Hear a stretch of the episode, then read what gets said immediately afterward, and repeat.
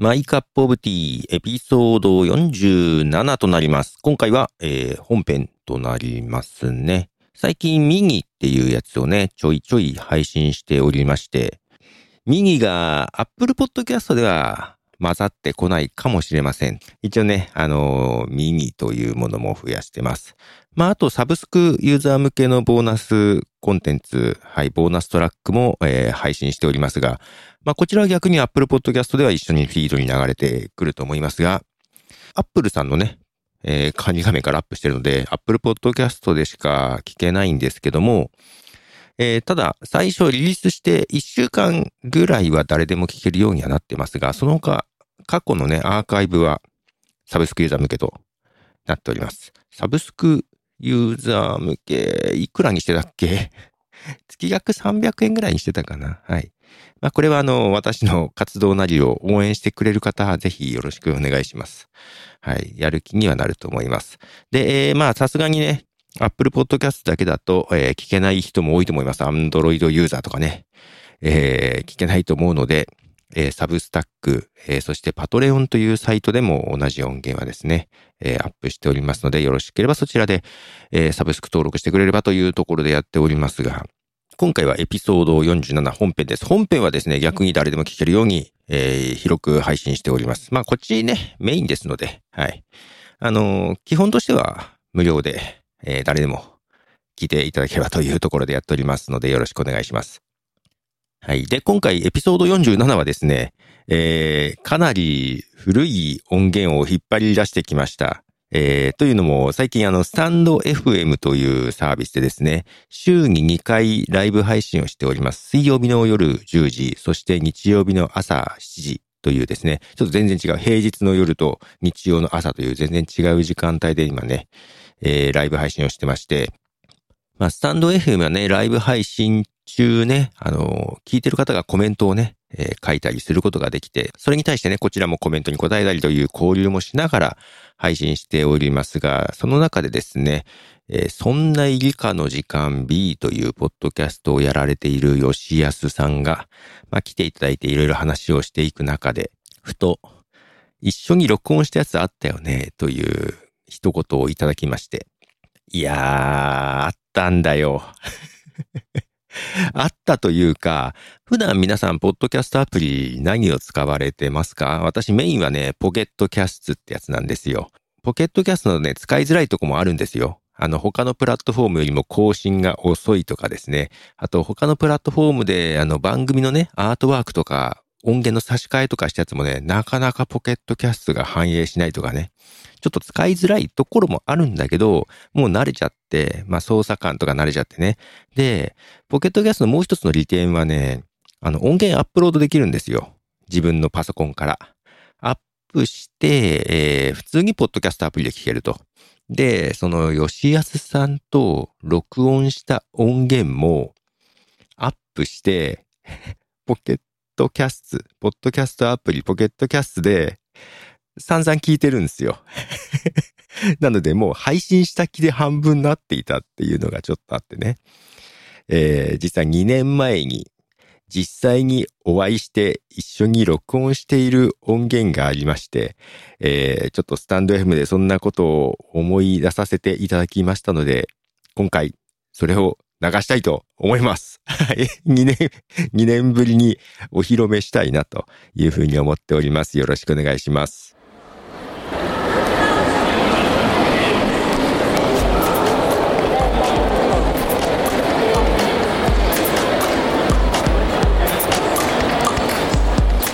マイカップオブティー。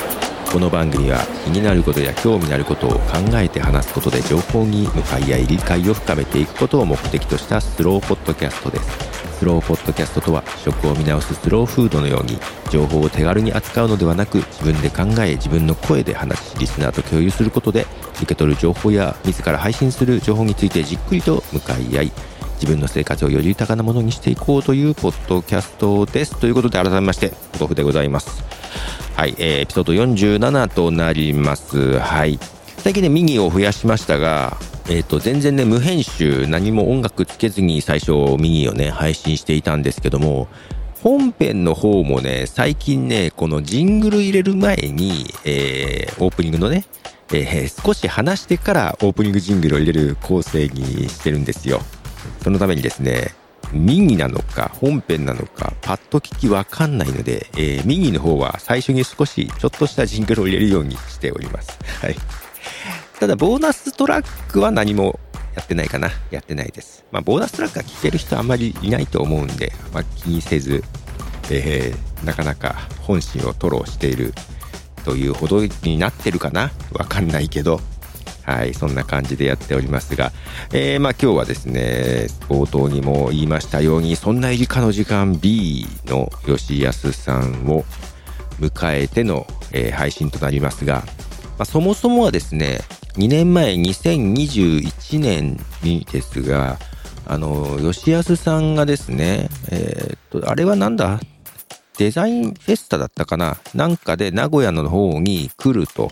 いうとこで、で、空き時間に名古屋市科学館に行くと。で、名古屋市科学館をこう見て回るけど、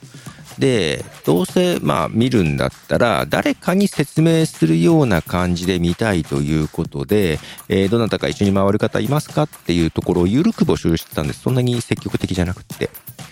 で、そのツイートを、えー、これもまたポッドキャスターさんですけども、椿ライドさんっていう方が誰かいないのかなみたいなことを書いていたのを見て、あ、来るんだと思って。で、直前、まあ直前といってもいっしゅうかんまえぐらいだったかな。えっと、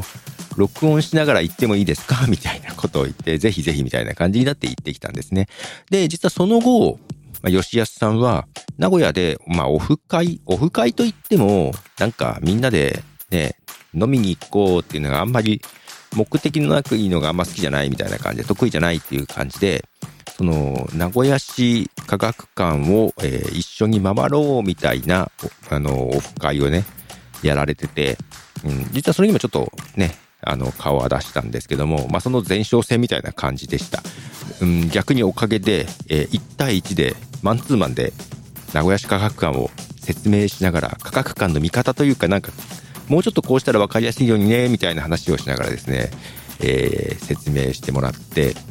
えー、見て回るということがありまして、で実はですね、最初ちょっとじゃあ録音しながら回っていいですかっていろいろ説明しながら、えー、聞いて見て回って、あ、こうやって詳しい人と一緒に回ると面白いなと思って、ふと見たら録音がされてなかったっていうことがありましてですね、そっからだったんですけどごめんなさいみたいな感じで、で仕切り直して、そっからまたちょっとねあの録音もしだしたんですけど、なんかさ、最初あここ使おうと思ったとこがごっそりなかったわけじゃないですか。うわーってなって、まあそれもちょっと配信できなかった理由の一つなんですが、でまたその後録音してたやつも実はにじかんぐらい音源があるんですけど、面白くてだけどにじかんは長いなと思って、どこを切ろうと思って自分で何回か聞き直したんです。なんかそこで満足しちゃって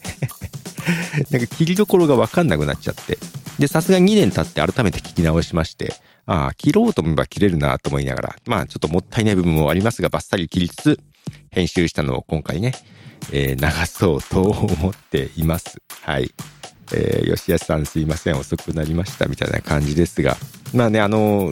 流すなり流さないなりどちらでもいいとは言っていただいてはいたんですが、えー、にねんごしですが流していましたということでですね。で、えー、まずその前に曲を流したいと思います。アメリカのアーティストです。ベッソン アンドエスエー でダンスオールナイト。 You holding up the wall, what's it should up, tell me you're take the chance. Whoa, the night is young. Wanna have some fun? Do you like what I got on? It's time to dance. Don't like the feeling. Let's get revealing. Show me the moves you got. Yeah. Don't leave me hanging. The music's banging. I'll show you mine just to watch. Yeah. You can dance all night.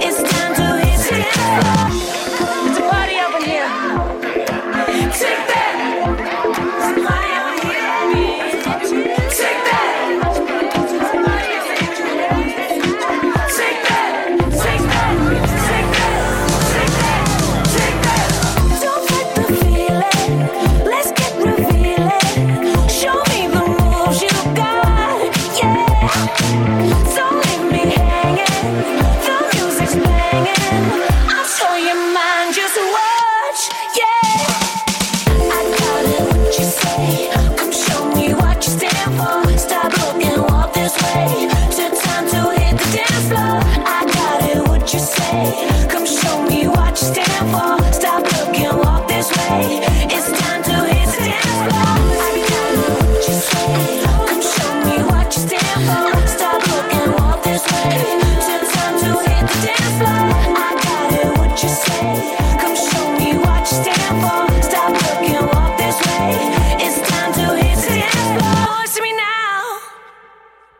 エッセイでダンスオールナイトという曲です。なんか今日さっきからですね、カミカミです。なんででしょう。まあ、朝よじとかに録音してるからですかね。なんか、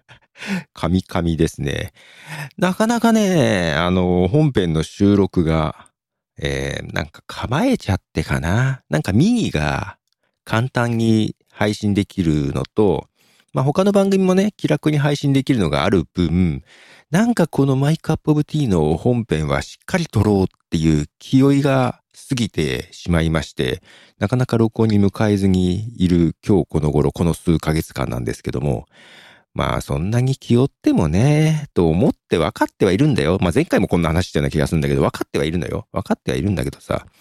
なんか気負っちゃって、で今も話しててもカミカミで、ああ編集めんどくせえなーと思いながら今喋ってます。まあそれこそミニとかはね、まあ、一発撮りでダって話すのでほとんど編集しないんですけど、まあこのマイクアップオブティー本編は編集ガシガシするので、えー、まあそれもあって噛んでもいいやで続けてますが、どうなんでしょうねというとこで、でスタンド エフエム でそうライブ配信をしてるんですけども、それはいちじかんぐらいね話していますが、もうほとんど何話すかも考えずに話していて、フリートークでまあ話せるっちゃ話せるんだけど、うん、なんかね、テーマトーク、テーマトークコーナーみたいなのが欲しいなと思っていて、ちょっと昨日から考えてて全然思いつかないんだけどさ、そう、メインパーソナリティを募集して、メインパーソナリティに話してもらう。で、私は、えー、ディレクターとしてっていう立ち回りでやる番組があってね、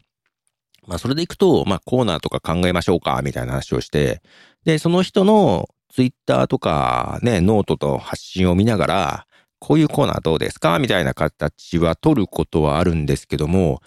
これもね、人によってね、コーナーとか考えやすい人と考えにくい人がいたりするんだけど、で、ただ人のはそうやって考えたりするんだけど、自分のって難しいなと思って。で、まあ、客観的に、自分がコーナーとかか、ね、この人はどういうコーナーやろうかなって考えても、なんか自分のことになると全く思いつかなくてさ。で、自分もあんまり、なんだろう、好き嫌いが多くないのね。食べ物とかもあんまり好き嫌いないし、で、なんだろう、こう、好きなものってなんだろうって考えると、まあ、ポッドキャスト以外ですか？なんだろうなーとか思ったりね。で、じゃあ、ポッドキャストのことをコーナーにするって言ってもなんかあんまりなーとか思って、えー、すごい困ってます。で、どうしようかなーっていうのをいろいろ考えてて、えー、自分の得意なこととは何だとか、自分の発信したいことは何だろうと考えてても、全然思いつかずに困っている今日この頃です。あれなんだよね、ライターの仕事もしてるけど、その、原稿料をもらって、えー、原稿を書くってことはしても、書籍的なものを出したことがなくって、まあ出したらどうっては言われるんだけど、それも、えー、自分でこういうことが書きたい、こういう発信がしたいっていうのがないんだよね。なんか。で、これって本当にないのか、自分が言語化できてないというか、自分でこう具体化できてないだけなのかっていうのもあってね。ちょっとそこはね、ちゃんと考えなきゃいけないかなって、えー、この年になって思いました。ごじゅう過ぎて思いましたね。で、で、まあ、ただこのポッドキャストはスローポッドキャストっていうね、テーマに一応しているんですよ。で、まあ、これはあの、スローフードの流れから組んだね、スロージャーナリズムとかそういうのもあって、まあ、そのスロージャーナリズムの一環としてのスローポッドキャストと思ってはいるんですけど、まあ、ほとんど聞かないワードだと思うんで、そこ突き詰めてもいいけど、言うてもスローフードとかにもそんな思い入れがないんで、なかなか難しいですね。例えばよ、例えば、うんと、今日のスロー違うな面白くねえななんかそういうのをね、えー、考えたいなというふうに思っている今日この頃です。で、えー、まあ今日はですねゲストを迎えての配信ですが、その前にさちょっとメールを紹介しようかなと思っていたりします。まあこれまでねあのご意見ご感想なんかはツイッター、まあ今は X ですがの方にハッシュタグをつけて投稿してくださいっていう話をね し, してましたけども、ちょっと X を開く時間が、えー、だいぶ少なくなってしまいまして、まあ、たまに開いてねハッシュタグポトフさん確認はしております。で、えー、聞いていただいてね聞きましたよ報告していただいている方も、えー、いましてありがとうございます。本当にありがとうございます。でそのまあその他にねメールフォームでの問い合わせとかもね前回も少し話したかな、えー、メールフォーム用意してますのでそっちの方がまあわかりやすい気づきやすいというふうには思ってるんですけども、そうそうだってハッシュタグつけて投稿してもらったらね、前はねこの アールエスエス リーダーでハッシュタグつけての書き込みがあったら分かるようになってたんですよ。けど分かんなくなっちゃってツイッターまあ X がさ、えー、外部の エーピーアイ 連携制限かけちゃったことにより、えー、アールエスエス リーダーが対応してくれなくなっちゃったんで、で見落としてるやつが結構あるんだよね。その別でやってる名古屋ニュースアライブというポッドキャスト番組があって、それのハッシュタグいくつかあったのに気づいてないってやつがあってさ、もうほんと困る。まあそういうのもほんと困るよねで、えー、まあメールの方いただいたやつでですね、どうしようこれね実はね結構前に来てるやつでどう扱っていいかわからずに、えー、ちょっと紹介もしていないやつがあるんですが、ちょっとそっからちょっと紹介しようかな。実はよん通ぐらいいただいてるんですけども、えー、まず一つ、ボーイさんという方ですね。はい、えー、メッセージの方が、えー、吉本興業 オーエムオー カジサックチャンネルとすべてのポッドキャスト番組でぜひ YouTube とポッドキャストでコラボよろしくお願いしますというふうにいただいてます。これね、日本ポッドキャスト協会にも同様のメッセージをいただいてまして、えー、なかなか進展がないからこちらのマイカップオブティーにも送っていただいたのかもしれないなと思っているんですが、まあ、カジサックチャンネルとコラボしてくださいという、えー、内容ですが、えー、っとさこっちはいいよ、こっちはもちろんいいよけど向こうにメリットないじゃんしかもさポッドキャスターってさあんまり顔出しとかしたくない人も多いじゃんYouTube とどうコラボすればいいの的なのもねあるでしょ。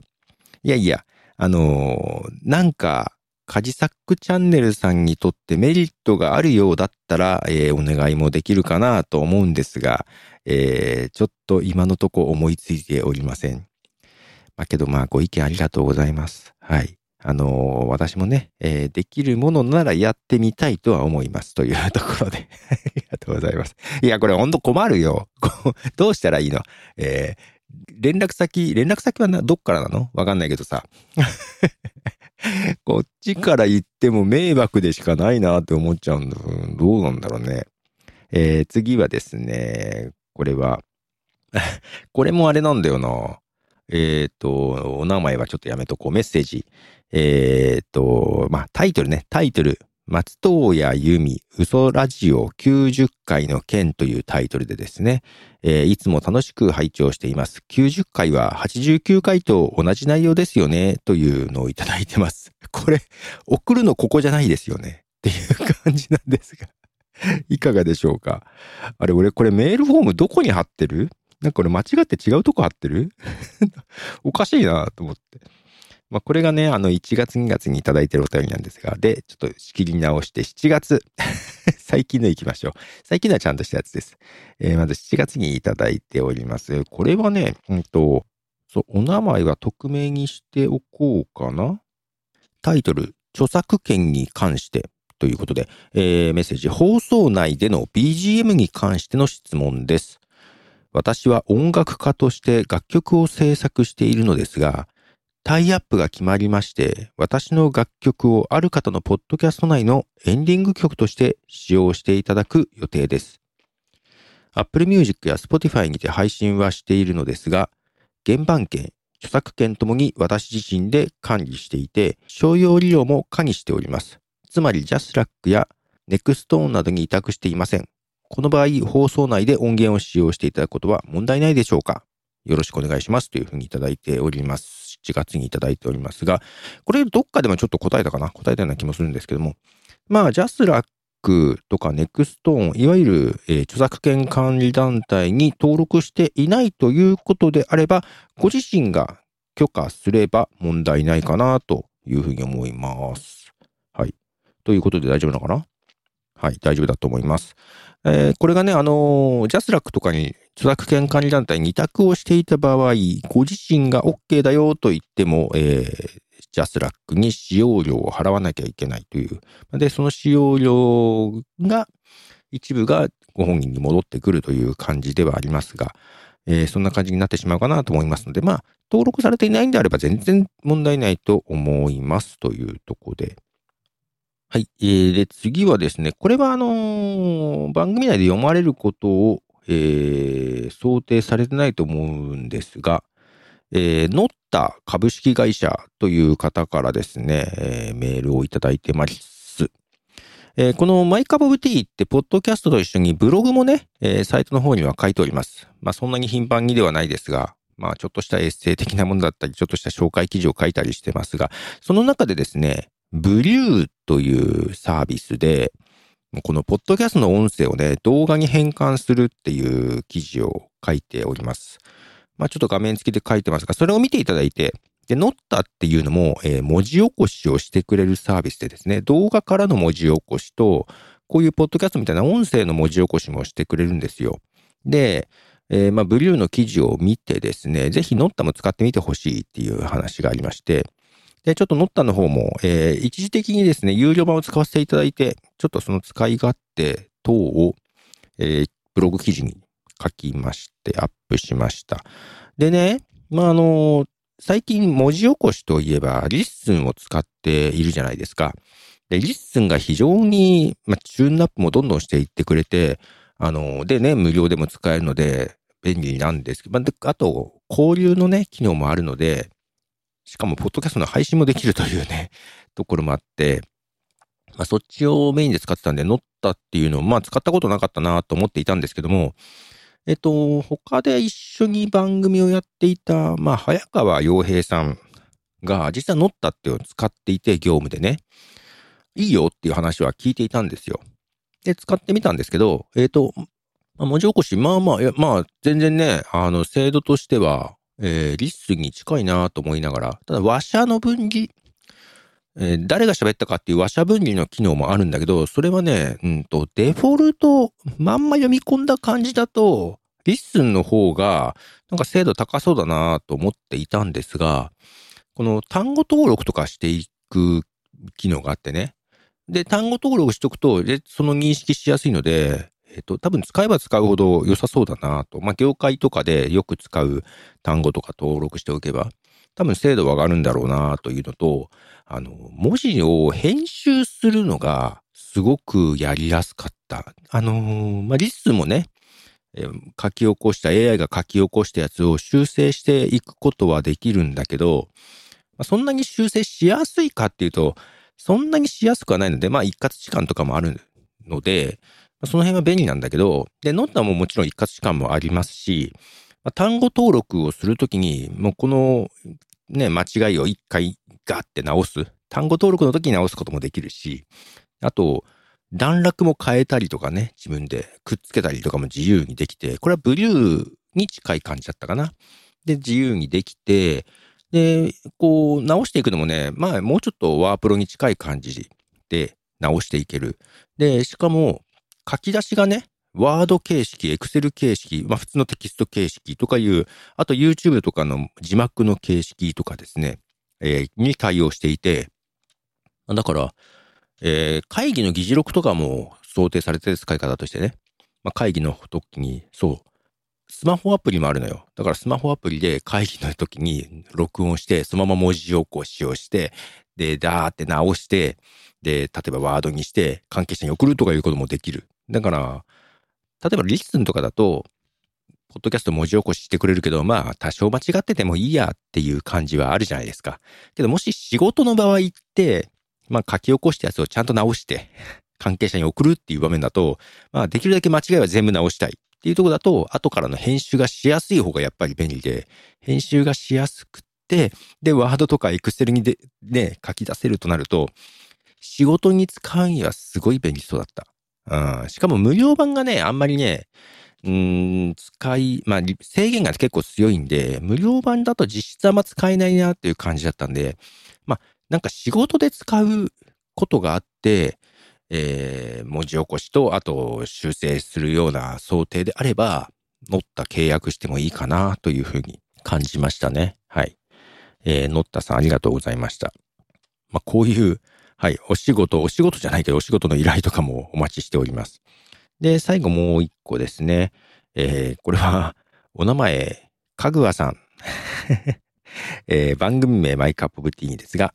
えー、はじめましてというか、いつも楽しく拝聴させていただいております。クリエイターエコノミーニュースのかぐわこと吉田です。突然のお願いですが、ポトフさんの番組にゲストに出たいです。トーク力の修行ということで、胸を貸していただけますと嬉しいです。ぜひよろしくお願いします。というふうにいただいております。いや、はじめましてって言われても、ツイッターとかなんかそういうのでやりとりしてますし、えー、私もかぐわさんのポッドキャスト、えー、クリエイターエコノミーニュースですね。えー、まあ、スタンド エフエム から配信してたかなあ、いろんなところから配信してると思うんだけど、もうき、あの、ちょいちょい聞いてますんで、全然、はじめましてっていうのに一番違和感を感じましたが、あの、ゲスト希望の、えー、メールをいただきました。ありがとうございます。まあ、ということで、次回、エピソードよんじゅうはちは、かぐわさんに登場していただきますので、はい。それまたお楽しみにしてください。ということで、えー、こんな感じですね。メールの方を募集しております。マイクアップオブティのホームページの方にメールフォームありますので、よろしくお願いします。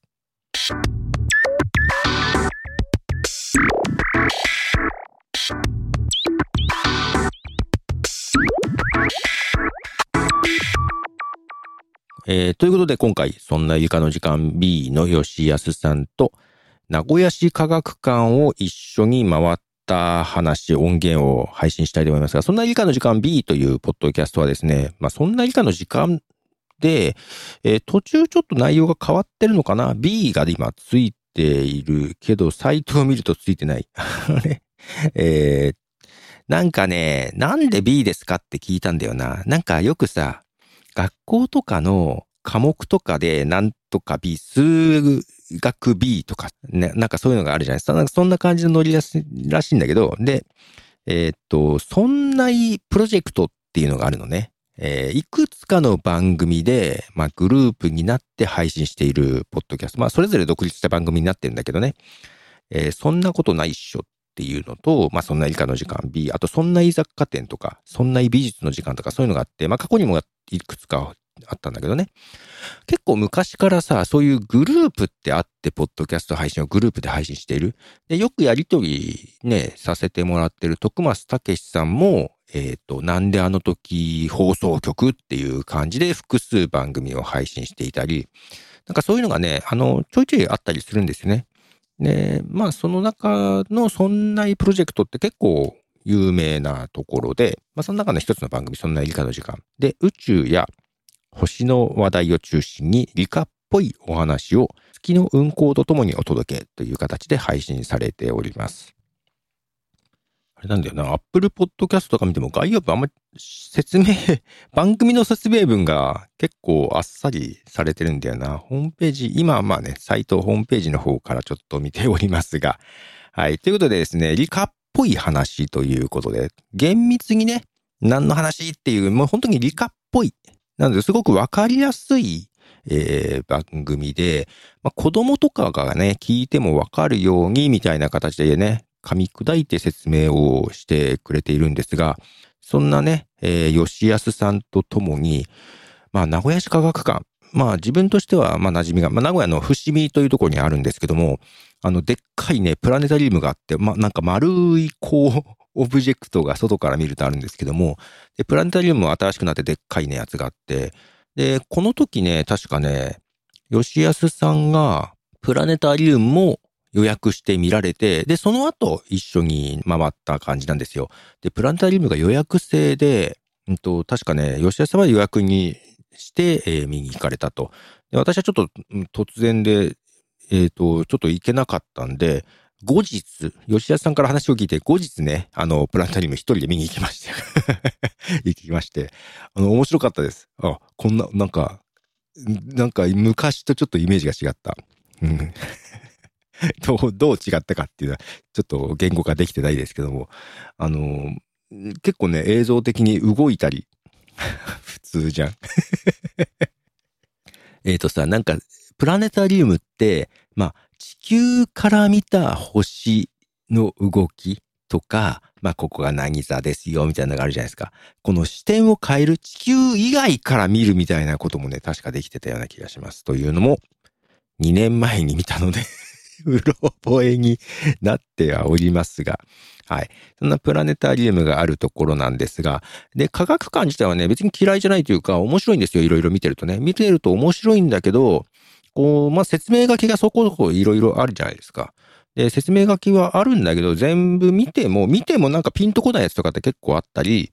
なんかどこから見たらいいかわかんないとかってないですか？ああいう科学館って。なんか美術館とかだと、なんかこう見て回、まあ、るね、工程があるけど、科学館も、まあ、ある程度はあるのかな？けどなんかわかりにくい。だからその時行った時も、うんと、まあ、自由に見てくださいみたいな受付、ね、チケット買うとこで言われて、今なんかこれがやってます。まあその他自由に見てもらえますみたいな感じで、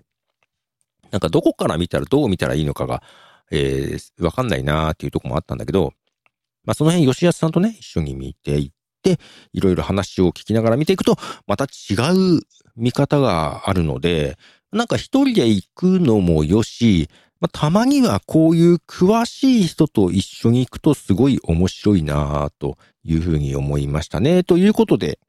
聞いていただきましょう。録音を失敗してからの吉安さんとの会話部分です。どうぞ。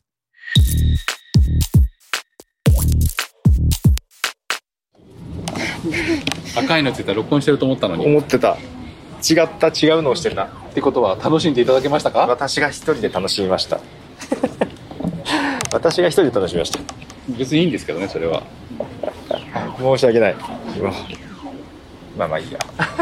全然気にしてないです。私は一人で。けどこれ面白い。一人であの見てても誰かに説明するつもりで見ないとって思ってるんで。ああ。確かに見方変わりますよ。へえ。思ったよりここだったら案内できそうだなって思ってきた。いや全然全然わかりやすいです。っていうか。こういうの難しいですね。予備知識全然ないとさすがにわからないし。あ、そうそうそうそう。でさっき見た星の距離ってわかんないよねって話をしたじゃないですか。ああ、あの星座のやつですね。そうそうそう。じゃあどうやって測りましょうっていうのの説明とかもあったりするんですよ。星の距離、あ、ここにここに天体までの距離を測るにははいはい、距離を測るには距離によって物差しを変える必要があります。距離によって応じて物差しを変える必要があります。ほいほいほい。でここはね、コンセプトから入ってるんですけど、この順番だとわからないんですね。かかる時間で測る。山芋がデフォーと追いかけると、ここのにかいにあるんですけど、うんうん、帰ってくる時間で距離がわかりますよね。うん、わかると。見え方のズレで測ると。はいはいはいはい。見る人のね。だから右に左右の目でとかね。そうそうそう。はいはい、で見かけの明るさだから遠くの方が見かけの明るさ暗いだろうと。それ元の明るさがわからないとわからないですね。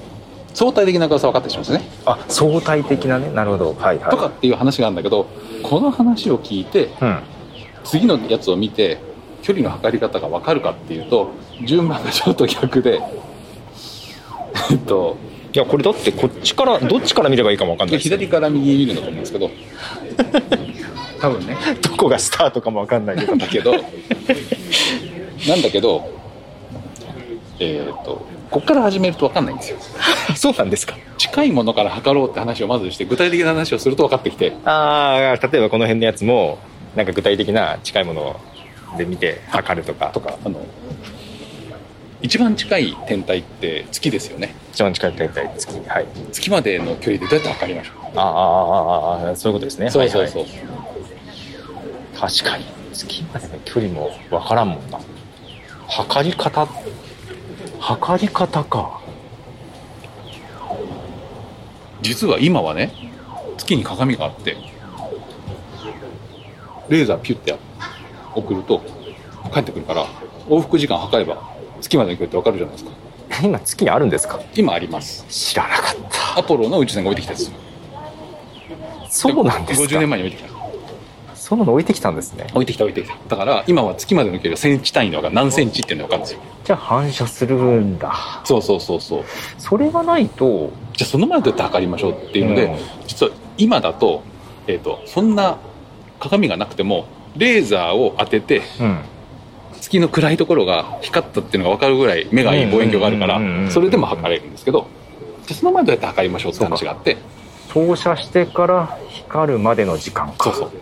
で、月の前に、えーとね、実はいろんなアイデアがあって、はい、っていうのも太陽系の中の惑星の場所とか、太陽系の惑星の場所、はい、そうそうそう、太陽がどれくらい離れるかっていうのも、はい、そんなのが光の速さが分かる前に分かってたんですよ。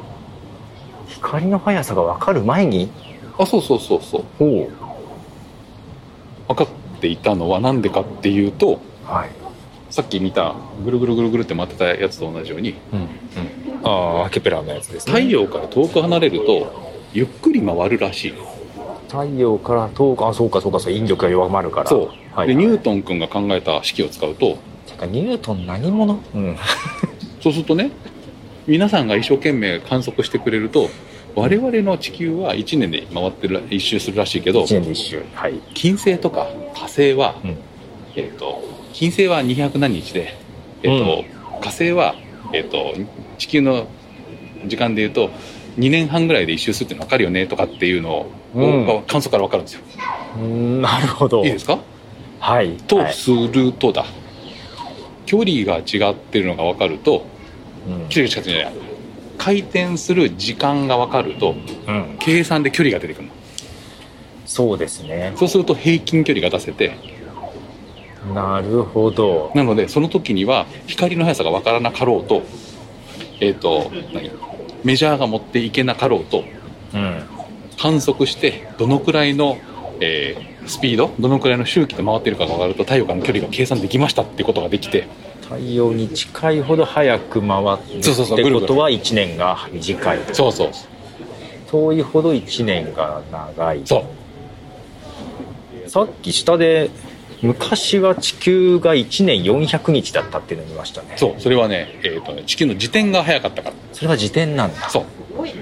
それは自転で、今は公転ですよね。今は公転の話してます。で、そうか、ち、太陽に近いほど引力が強いから。と、引力が強いから、早く回ってないと、うんうん、えーと、落ちちゃうし、うん、もっともっと早いと飛び出ちゃうから、いい感じのところがあるはずで回ってるから、うん、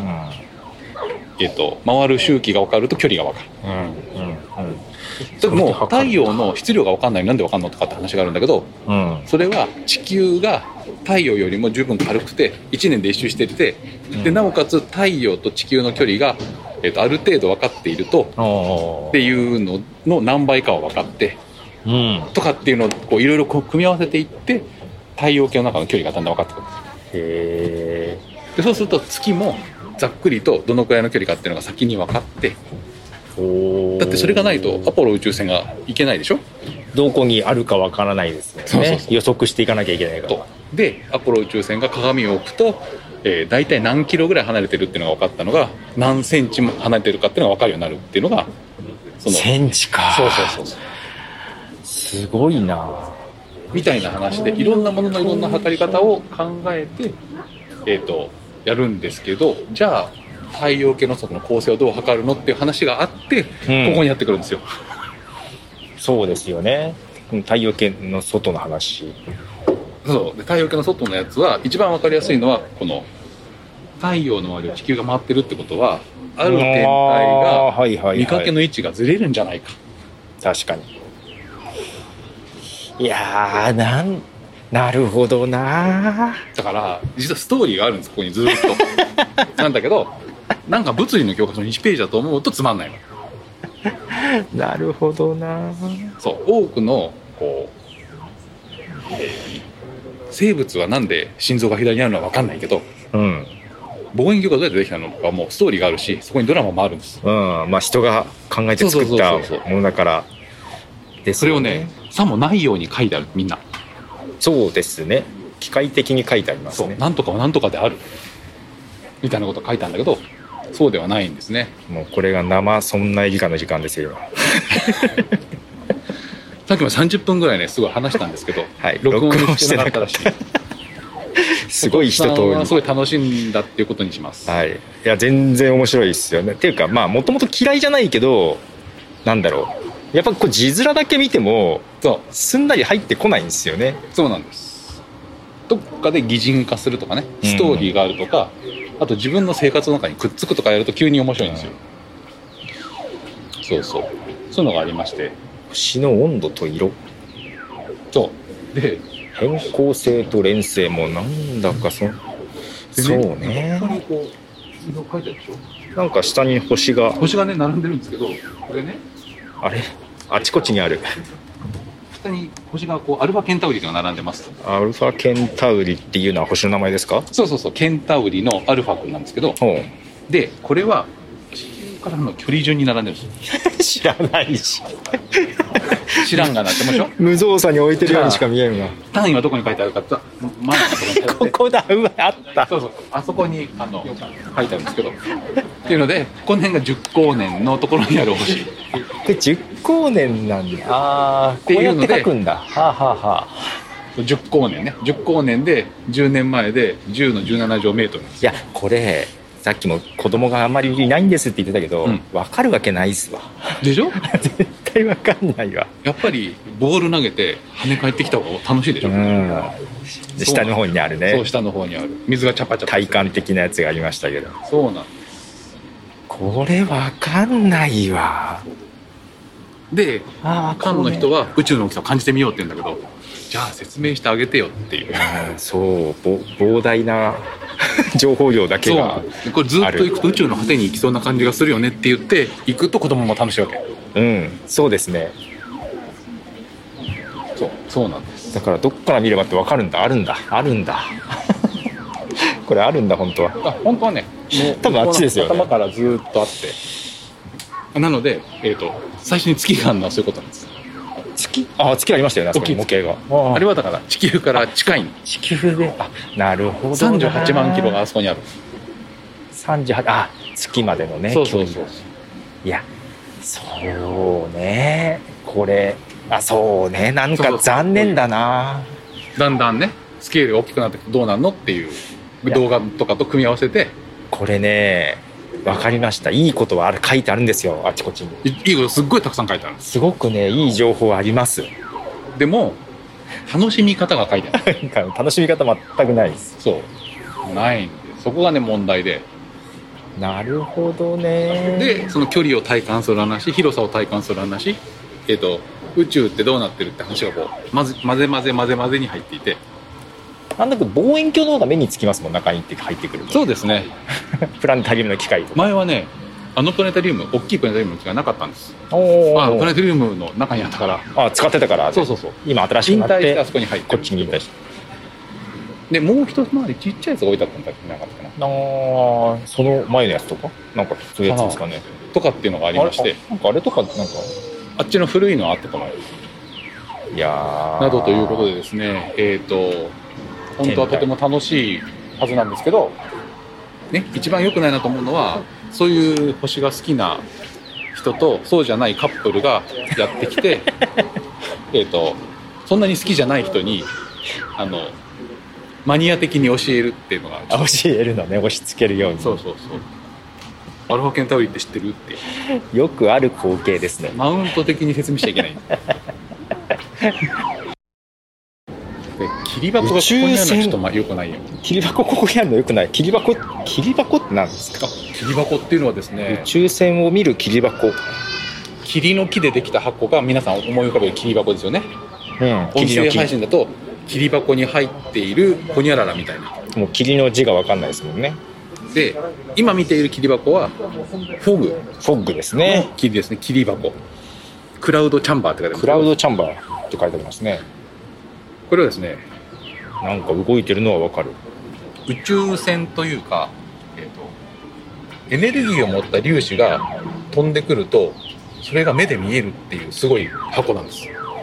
ここ明るくて綺麗だ。周りが暗いのがいいのか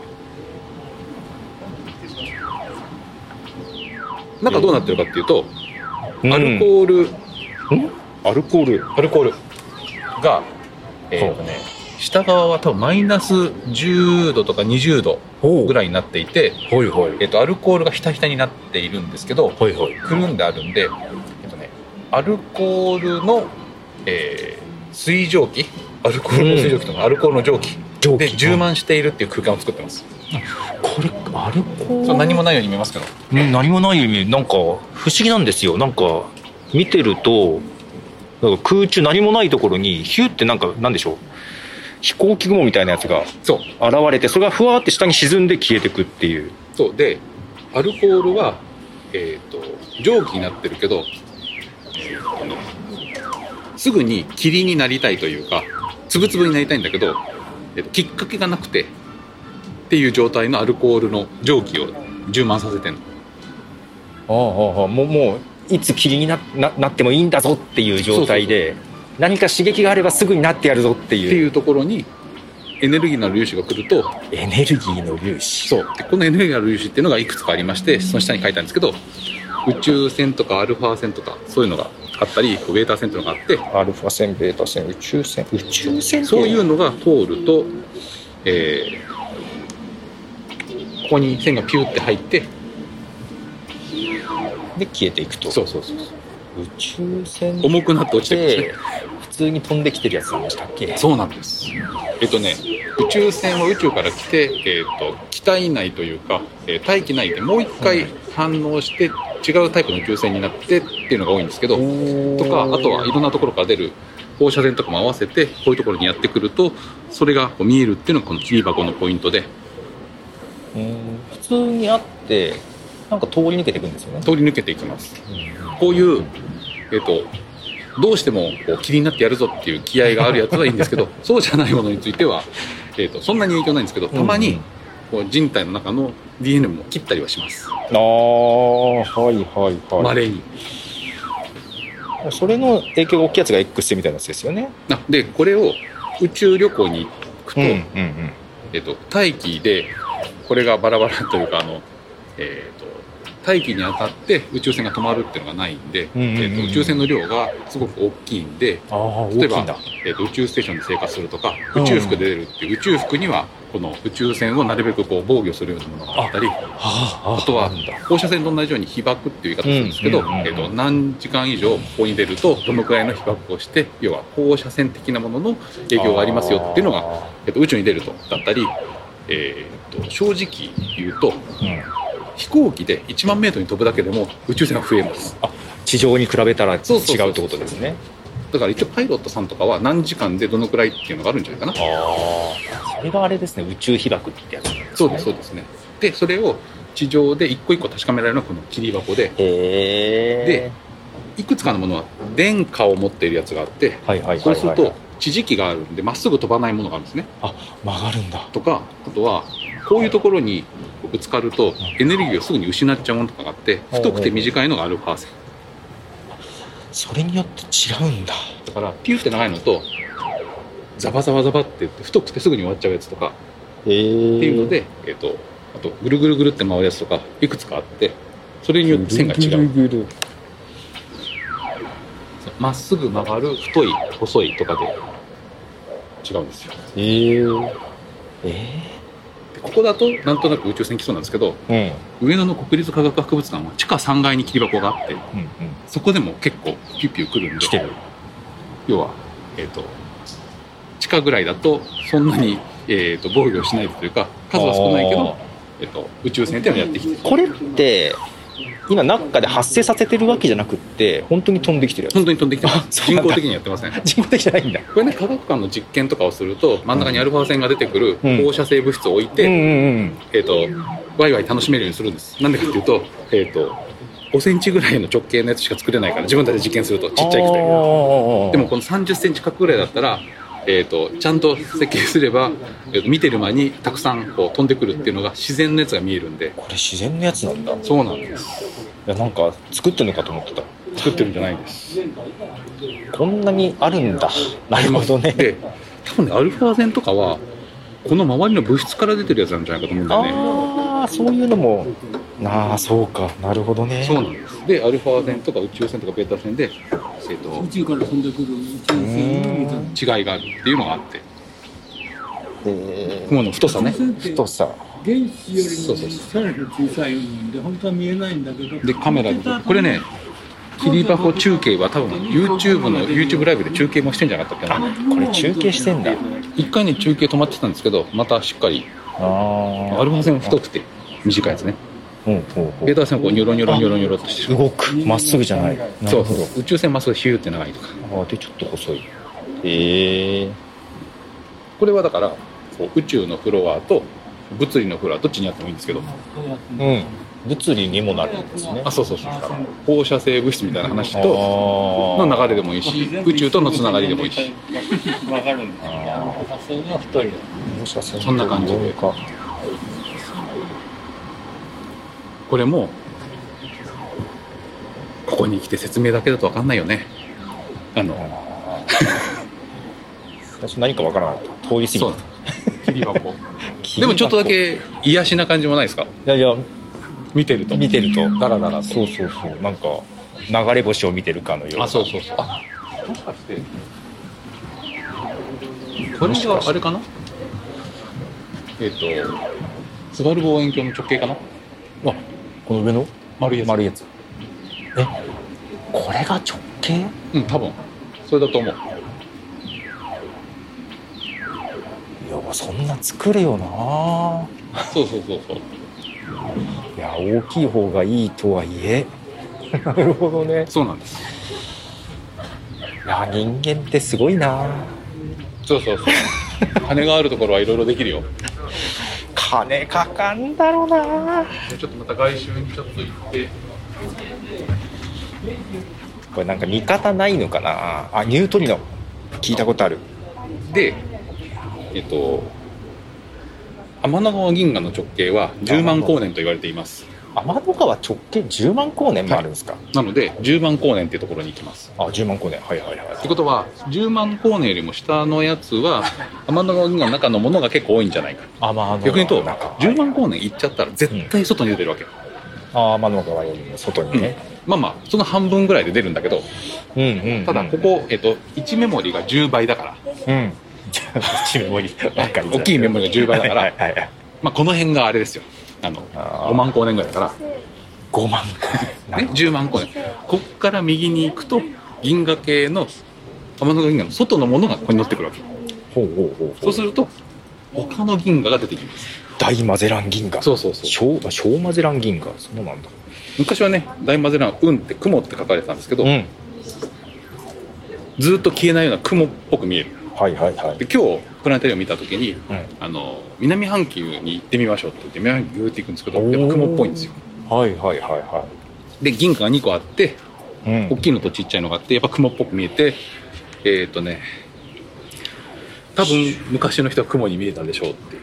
うーん雲に見えたでしょう。そうですね。天の川は川に見えたでしょう天の川は中に入っちゃってるから、えー、と一周ぐるぐるぐるって見えてあ、はいはいはいはい、ギリシャ神話になぞらえてミルキーウェイと、はいはいはいはい、なので天の川だったりミルキーウェイだったりするんですけど、はい、中に入っちゃってるんだよな。そうよく言うの私が説明するときにはどら焼きのあんこの中に入ってるんであ形もなんかあんな感じです。中心に行くとすごく太くてそうじゃない端っこは薄く見えるけどそれがみんな光ってるから、うん、ちっちゃい、えー、星が集まってるように見えますよっていう。いろいろあるんですよ。あ、そうそう、見学行きたかったんですけど抽選で外れちゃいました。あ、やっぱ今後抽選なんですね。上岡町ね、はい、岐阜県でしたよね。確かにそうそうそう、上岡鉱山の地下地下せんメートル、ハイパー上岡んでっていうのが今作られてまして。まだ作ってんですか？そうそう、竣工式というか工事の竣工始まったんじゃないかな。すげえな。でさっきのところから来ると銀河の話がだんだん増えてくる。あ、銀河の種類、そう、不規則銀河、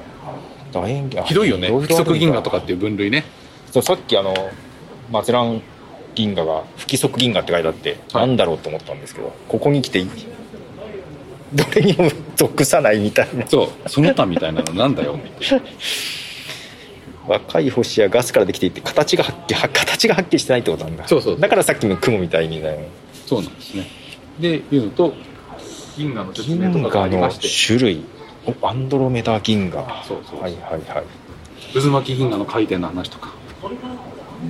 でね、ここに結構大事なことが書いてある。銀河を観察すると中心は明るく外側ほど暗く見えます。これを中心から外側に行くほど星が少なくなるとも考えられています、うん、これいいですよね、うん、はいはいはい。でこの銀河はどうやって回転してるかって話があるんですけど、銀河の回転、いいですか、はいはいはい、ケプラーの第二法則っていうのがあって、はい、遠くに行くと遅く回転するんだね。遠くに行くと遅い、近くだと速い、はいはいはい、ってことは真ん中がすごく速くて、はい、外は遅いから、えーと、渦巻きになるんだよね。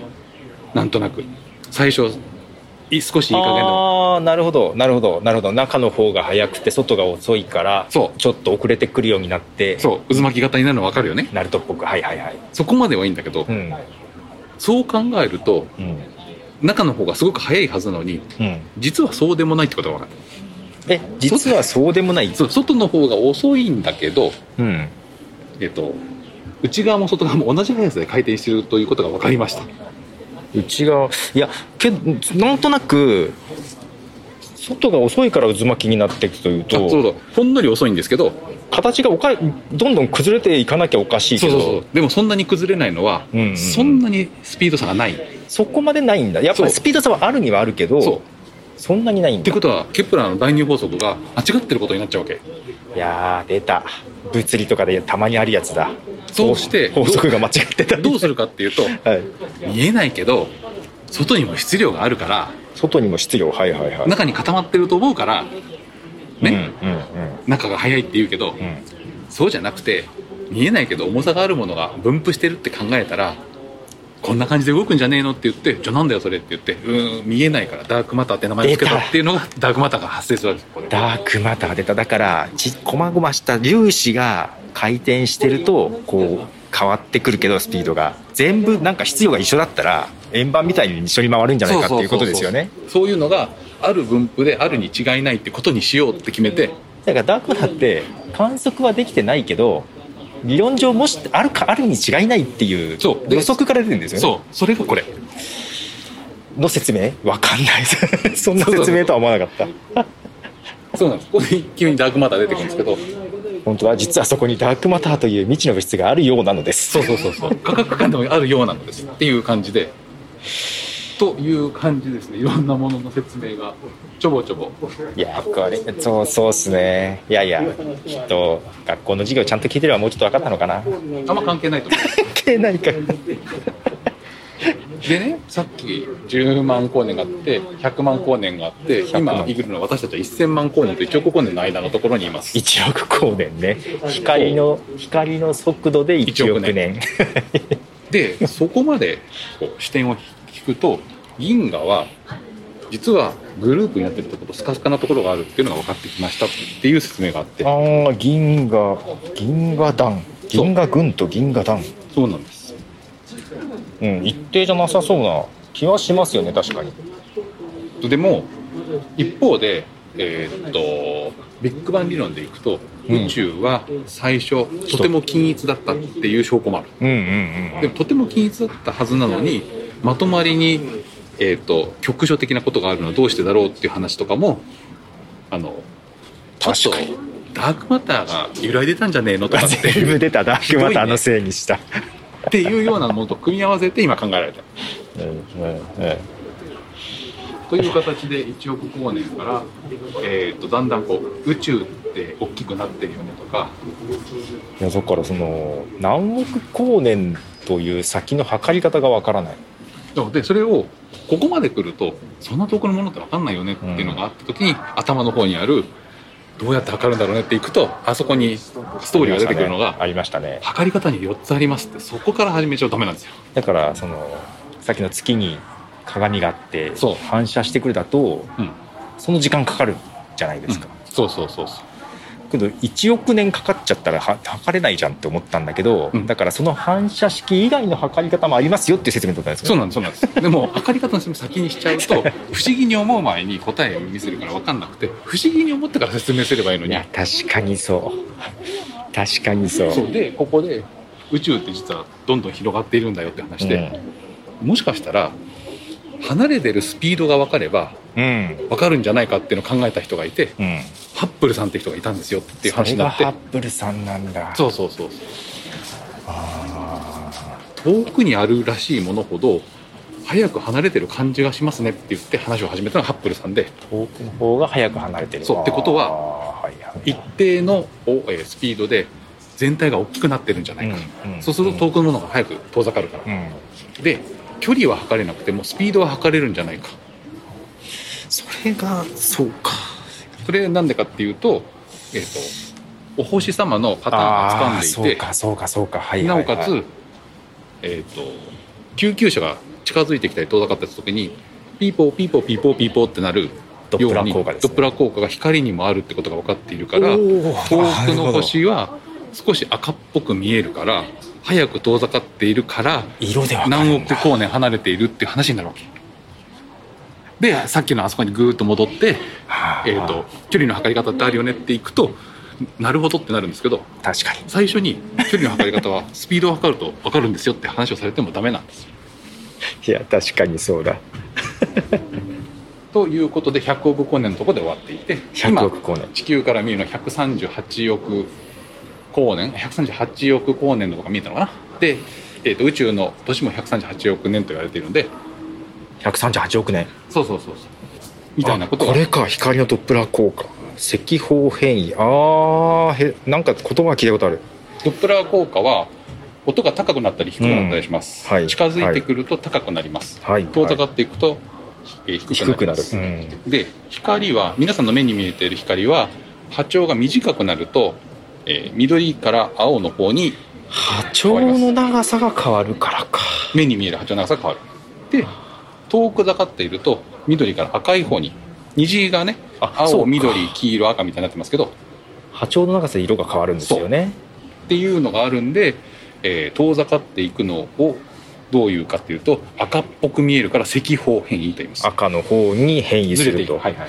そうか、ドップラー効果も音の波長が変わるからだもんな。確かにそういうことか。そうなんです。で、えーと、分かっている、えーと、もともとこのくらいの波長の光が来るはずだっていうのが分かっていると、それがずれていると遠ざかっていくものが分かる。ああ、もともとこれくらいのが来るのが、ああそういうことか。そうそうそうえー、それで遠ざかるスピードが分かる。今今ってか、その光が発せられた時にどのくらいのスピードで離れていたかが分かる。その時ですよね。そうだからひゃくおく光年前だったひゃくおく、まあ、ひゃくおく年にするとちょっとなんですけど、えっと、じゅうおく光年先のものっていうのは、うん、じゅうおく光年先が分かってるんじゃなくて、じゅうおく光年前に光を発したはずのずれ方をしているねって、うん、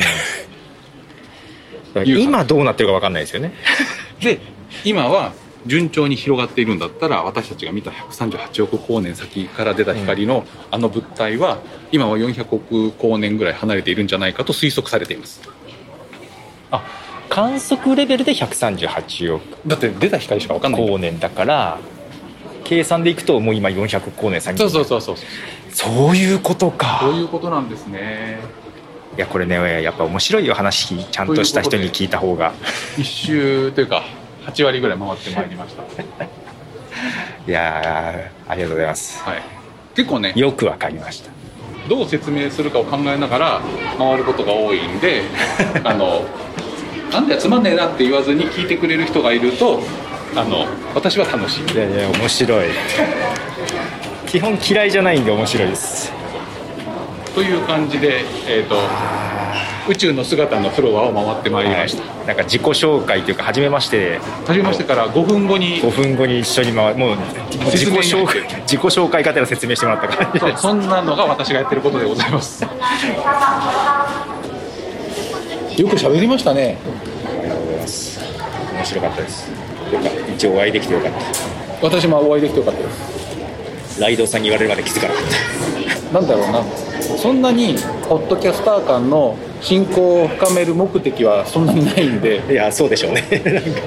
いや仲良くするのは嫌いじゃないけど、今日みたいなノリで誰々にいついつ会ってっていうのをこう詰め込むのはしたくないし、だから自分のホームグラウンドみたいな価格感の中でリスナーさんでもポッドキャスターさんでも来てくれるんだったら一緒に楽しみましょうかっていう感じでいいかなと思って。ホームグラウンドですね。ということで、なんとなくなんとなく終盤で、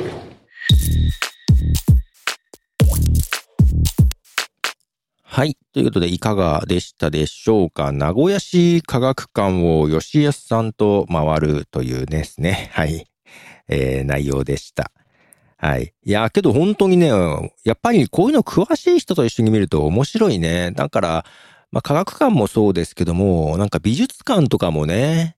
なんか、まあ美術館もさ、ほら、正解があるわけじゃないから、自分がどう感じるかっていうとこで、そんな厳密にね、えー、解説が欲しいっていうわけじゃないけど、なんかまあ、とはいえ、なんか解説を聞きながら見ると楽しいじゃないですか。で、なんか前、バンクシー展とかに行った時も、スマホアプリがあってさ、バンクシーの絵と、まあそれについての、えー、説明みたいですかね。音声で聞きながら見れるやつがあったんですよ。あれもちょっと面白かったなと思いながら、ただそれ聞きながらそう見てたらさ、時間がいくらあっても足りないのね。まあその分面白いんだけど、で、まあ、それも一つ一つ作品紹介してくれるのもいいんだけど、なんかこう非常に砕けた感じであの見ながら、だからここではこう、そういう意味ではさ、このチャプター付きポッドキャスト、この今もね、私のやつ Apple Podcast で見ると、章立てチャプターがついていて、チャプターごとにね、アートワーク変えれるのね。だからそのね、美術館とかでも絵画のアートワークを載せて、それについての説明とかね。まあ、もちろん YouTube とか動画でもできるとは思うんだけど、なんかそれにも音だけで聞けるように、なんかやっぱどう YouTube とか動画にしちゃうとさ、見るっていうのが、まあこれは配信者、制作者側のあれの問題でもあるけどね、別に動画でも聞くことをメインとしてちゃんと作っていけばね、えー、いいんでしょうが、えー、まあだけど音声とかでね、聞きながら見れるようなものってあると嬉しいなというふうに思ったりね、まあただそれよりもなんか一緒にね、だから吉安さんとかもだからこの後名古屋で、まあ実際に一緒に見て回るよっていうようなオフ会みたいなことをしたり、まあ名古屋以外でもなんか東京でもやってたのかな、うん、そういうのに参加してみてもすごく面白いかもしれないですね。で、これがあのまあ科学館だけじゃなくて美術館とかそういうとこでもね、あの面白いかなというふうに思ったりしました。いかがでしたか。なんかにねんかんも寝かせてしまいまして申し訳ありませんでしたでしたけども、あの個人的にそのにねんまえもよく聞いてたんだけど、久々に聞いてやっぱ面白いなと思いながら、うん、一緒に回ると面白いなというふうに思いましたね。ここでもう一曲曲を流したいと思います、えー、ポルトガルのアーティストです。ヘイワーというのかな、ヘイワーで The Way (She Move)。 The way she moved that body, I swear I never seen nobody. Can tell she want to party, baby won't you come my way. The way she moved that body, can tell she want to party. So I never seen nobody, maybe up until this day. Beautiful girl, my goddess, the way she built the shawty. But she closed the fortress, baby, don't you be afraid. We've been through a lot of problems, but now come the time to solve them. So I say, don't you worry, no, I'm gonna treat you right. Baby girl, I don't change, but this ain't the case. Cause when I see your face, just want you back on my grip. telling you it's okay. Wanna make you forget all about the past. So just give me a chance, yeah, yeah. The way she moved that body, I swear I never seen nobody. Get that you want to party, baby, won't you come my way? The way she moved that body, get that you want to party. I swear I never seen nobody, baby, up until this day. I come in with the mood, when nobody but you. You know I like to grow, and I know you too. Girl, I think about you, straight out of the blue. Don't know what you do, that gets me in the mood. If I had to choose, it would always be you. That's the only truth, so just let me come true. Oh, oh, just let me come true. Baby, why won't you stay? What more can I say? You're my only right way. Every night, every day. No, I won't let this fade. I'ma tell you just straight. You're everything I need, so let me be your slave. The way she moved that body, I swear I never seen nobody. That you want to party, baby, won't you come my way? The way she moved that body, that you want to party. I swear I never seen nobody, baby, up until this day. Body by you, you know I like to grow, and I know you do. Girl, I think about you, straight out of the blue. Don't know what you do,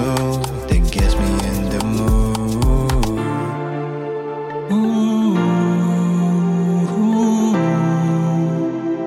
ooh, ooh, ooh.